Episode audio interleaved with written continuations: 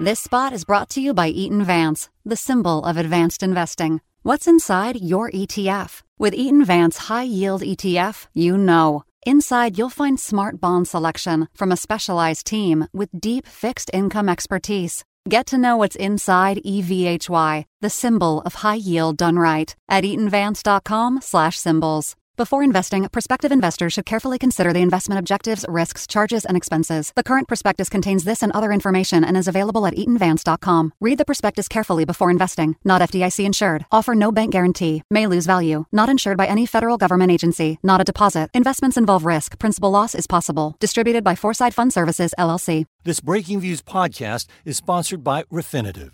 The views expressed on this podcast are those of the participants, not of Reuters News.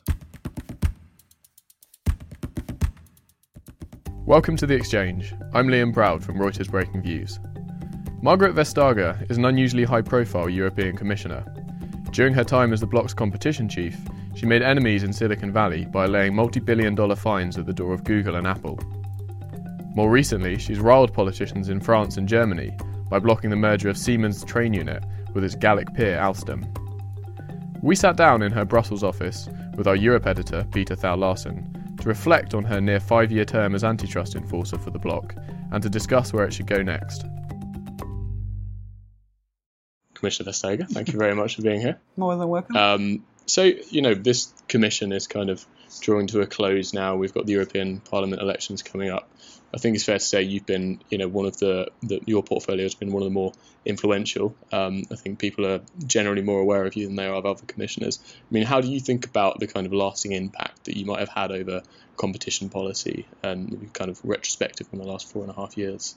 Well, it's it's obviously very difficult to judge. Also, because uh, now we're still sort of, to use a metaphor, very close to the painting. Mm-hmm. Still sort of painting and putting in dots and shadows and and lights. And only when you take a couple of steps back, you really can sort of appreciate uh, the motive and, and, the composition. So, in, in that respect, it's still somewhat early days. But that being said, uh, of course, the ambition coming into the mandate was for people to see that someone cares that they get a fair deal, mm-hmm. that the market is working for them uh, that as a consumer, that or a business customer, that the market is here to serve you. Mm. Uh, and in that respect, of course, I hope that the cases we have had have shown that yes, indeed, we are here uh, to make sure that you get a fair deal.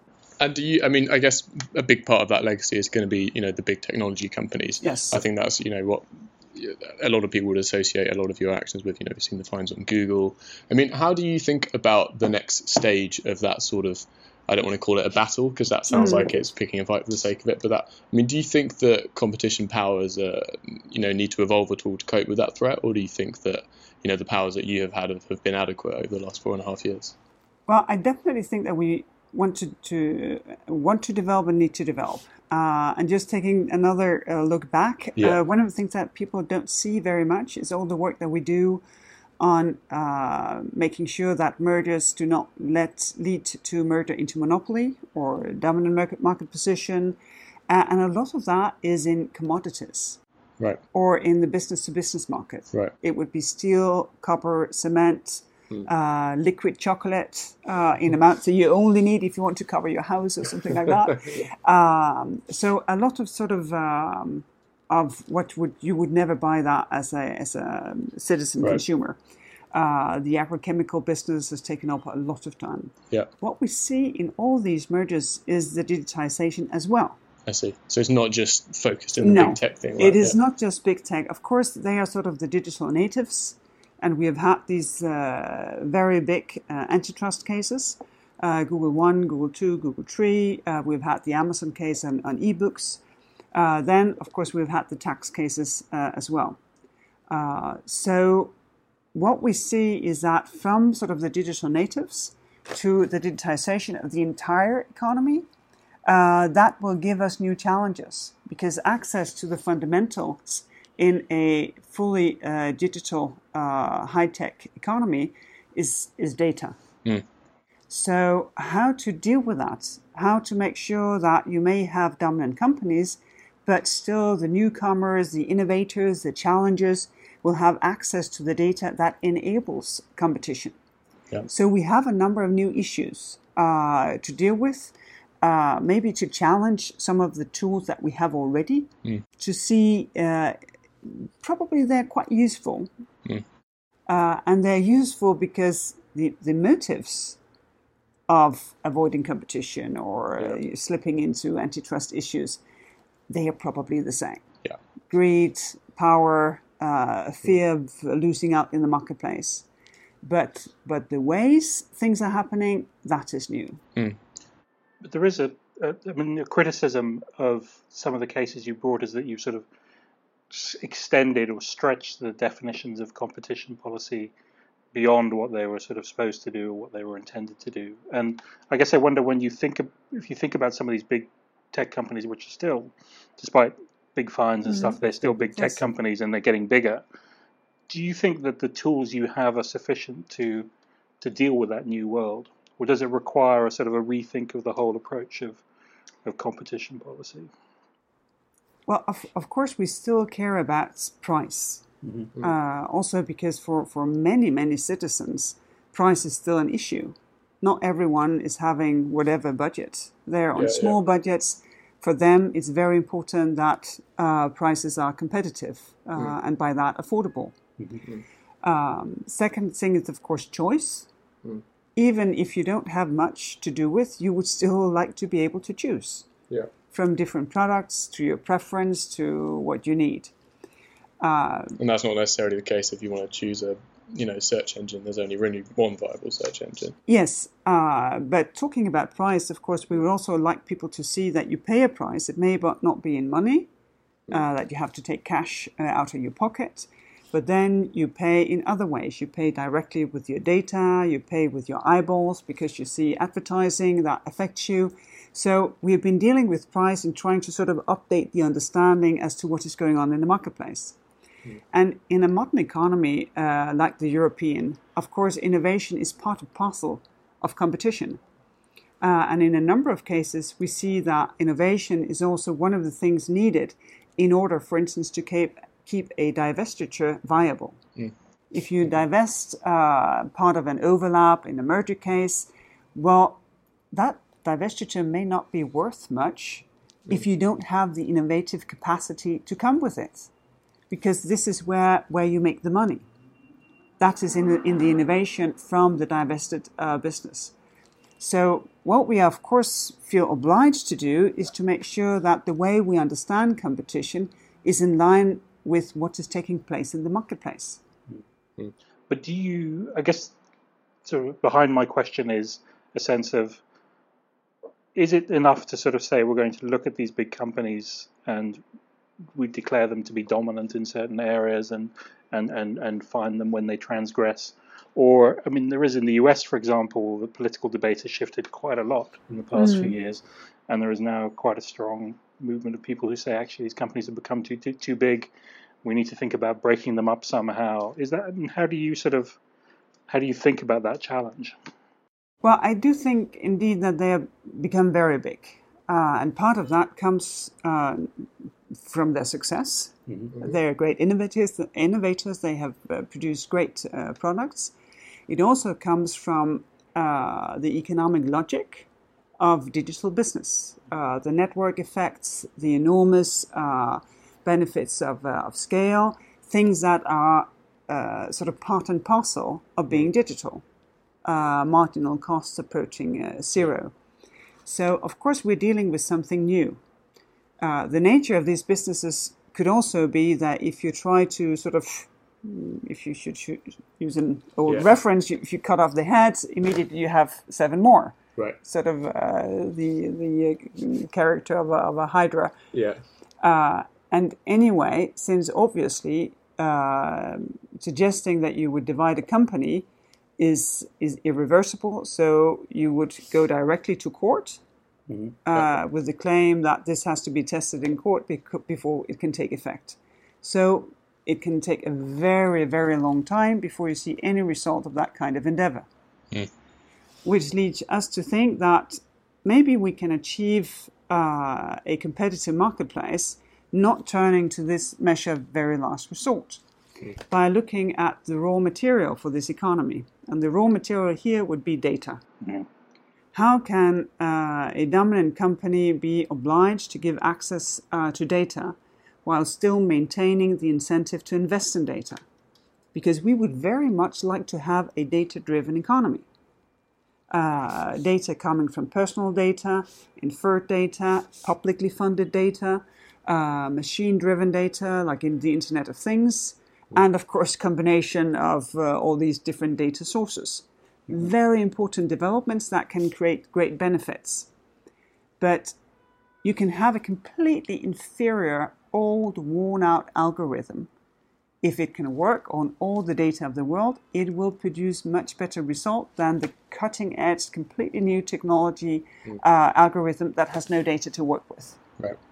So there is an, an issue that we are now discussing after the special advisor's report as to how to deal with this. Uh, because it's not in sort of our digital citizens, right? The GDPR that there are barriers to share data, to pool data, to to to work with data. It's just in the way that you set it up. And access to data is access to business. So part of the, you know, the next move, as opposed to breaking up companies, would be to to look at how to kind of unlock that data as a as a sort of promoting whatever innovation. Yes, and and also of course to consider access to data as a as a remedy. Yeah, yeah, um, because one of the of the painful things is, of course, to see what happens to businesses while we do our casework. Uh, of course, there is a limit as to how much we can speed up uh, because of due process uh, things that we would never ever compromise on. But that being said, uh, consumers are still losing out. Uh, if uh, competitors suffer to such a degree that they can find no investors for innovation, that they cannot be found to produce, uh, to present their product to potential customers, and in that, of course, we need to we need to speed up. yeah, Uh, and when you see the harm done, uh, if an abuse has been taking uh, place over a period of time, it's very difficult for the market to push back. yeah, If you look at the uh, AdSense case, Google stopped the illegal behavior uh, by the time we sent them the statement of objection, yeah, which is two years before the final decision, and yet the market has not changed. yeah, yeah. This is the the Google owned ad network that you're referring to. Yes, Yeah. that is when you when you work on third-party website, for instance, a travel website that has a search box, then who should provide advertising connected with the search box? And this is an important market because this is can be an access point for other search engines and, and for their monetization uh, next to that when it comes to advertising. Uh, but here we see no pickup in the marketplace. And, and this is, of course, why we wonder well, what will it take? Because our obligation is to see can we bring back competition in this market in order to serve customers better? Yeah. So just going beyond um, big tech a second. I mean, the the one of the more recent high-profile cases was the the Siemens Alstom merger, which is you know the train division of this enormous German company was going to merge with the uh, French railway maker uh, Alstom.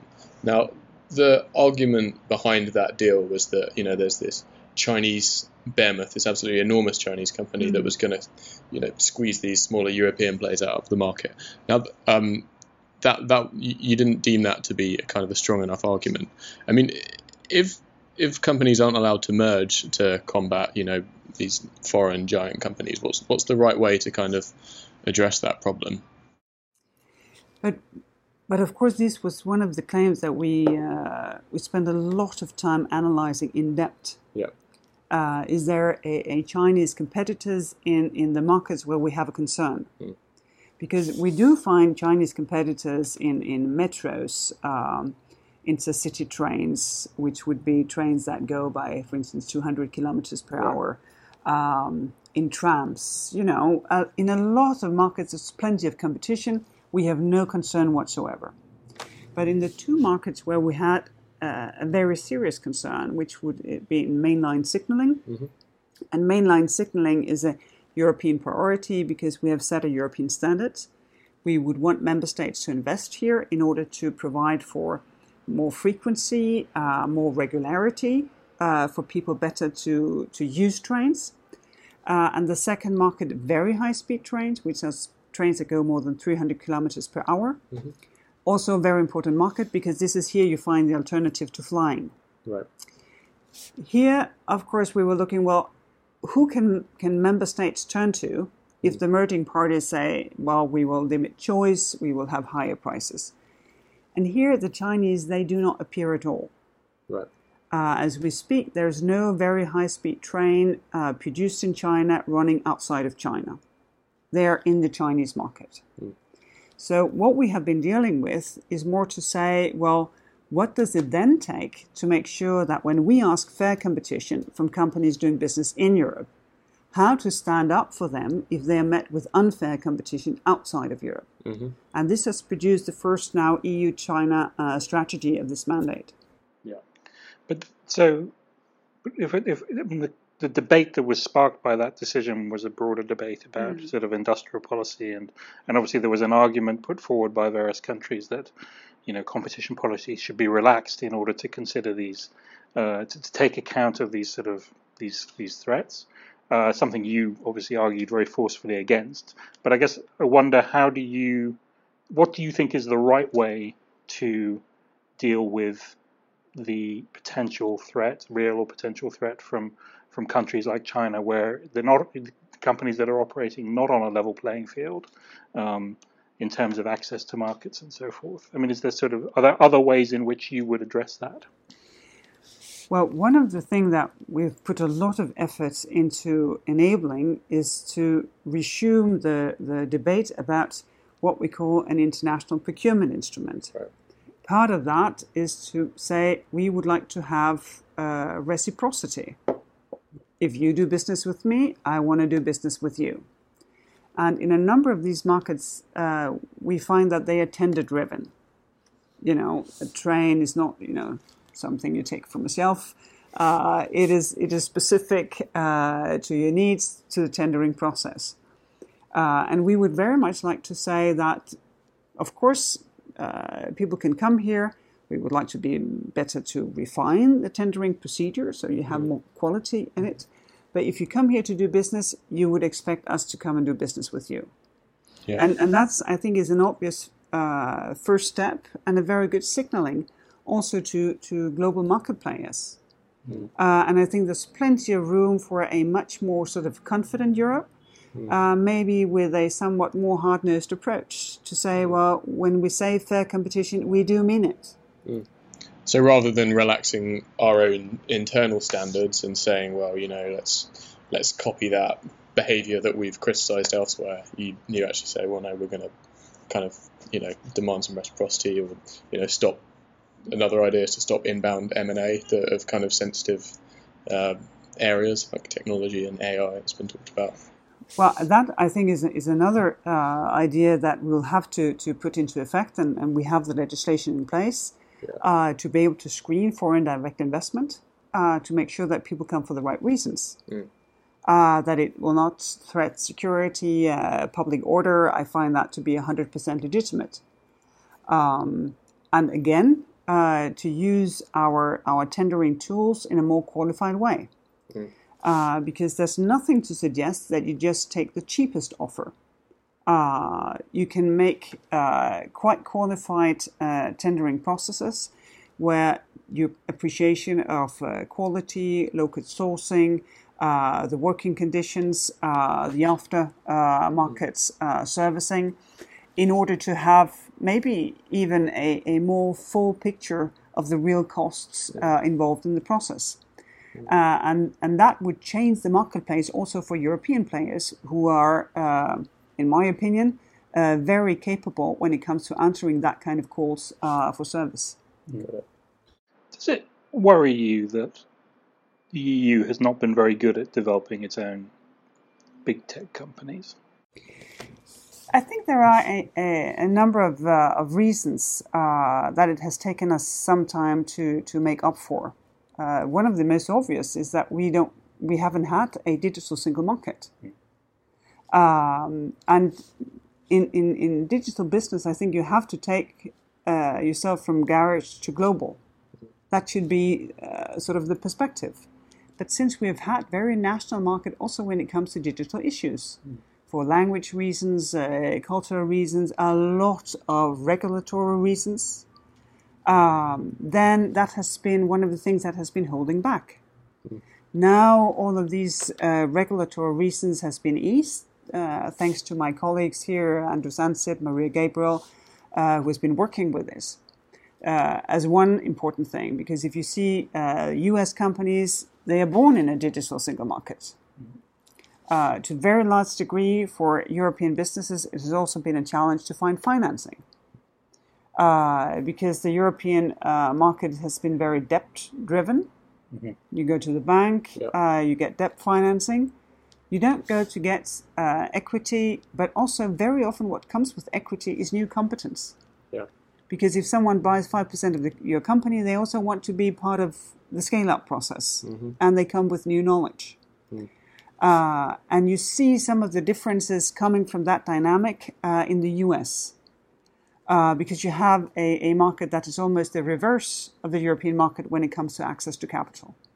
That is in, in, in the process of improving uh, with the new sort of uh, regulatory um, beginning for a European capital market that can provide that kind uh, to a much bigger degree. But I think you can ask anyone, and they would have a specific example of a promising European startup that would have liked to stay European, mm-hmm. but who went to the US uh, to find their investors. And then, of course, you'd find businesses who are created for the purpose of being sold to the highest bidder. Uh, and that, of course, is, uh, is legitimate. That's another story. Um, so, just, you know, moving on again now, we've got these EU elections coming up where I think it's not, you know, it's the same in the UK and many other uh, countries across Europe. There's an expectation that the kind of anti-Europe vote is going to be much higher than you know pro-Europeans would like. I mean, what's what's the way that the European Commission needs to kind of respond to this kind of rising sentiment, you know, call it populism or whatever, um, across the bloc to make it kind of make itself more relevant to people's lives, so that people don't see it as an enemy. Well, I think it's very important to to be quite nuanced here, um, yeah. because actually, what you see in most member states is that there is a still bigger uh, appreciation of having a European democracy. Uh, so I think it's very important, sort of, to make sure that you read it, uh, the response in the right way. To say, well, maybe we're in a situation where people say, okay, fine, we have a European democracy. I don't question that. Happy that my country is a member. But this and this and that I don't like. You should do differently. You should do more. You should do less. But we have this tendency to, to sort of treat criticism as we would have done as it was very profound. Uh, that someone is complaining, why didn't he take the dishes? And he says, well, she wants a divorce. These are two different things. Yeah. And, and I think we could be much better in addressing uh, sort of issues where people get very annoyed or find that it's intrusive or find that we're doing too little. Yeah. Um, if you look at, at the crisis um, management capacity, uh, I was just reminded uh, because we were discussing uh, why didn't uh, why couldn't we do more immediately to the refugee and immigration crisis uh, back 2015 and then someone reminded me, well, it wasn't pretty either in the beginning of the financial crisis. Uh, you must know that uh, yeah. firsthand. Yeah. It was not pretty. Uh, no one really knew what to do, uh, how to make sure that you had uh, funding, backup, uh, how to do things. Yeah.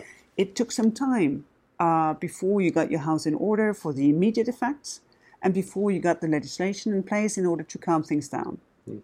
All of that we have forgotten by now Yeah. because it works. Yeah. And I think to some degree we have the same situation here when it comes to, to issues like uh, illegal or unauthorized uh, migration. Uh, we don't have a crisis anymore, but we have sort of mentally adjusted to the fact that uh, protecting refugees, managing migration is an issue that will stay with us for decades. So we need to find a system that can work on an everyday basis. And here we're not done yet.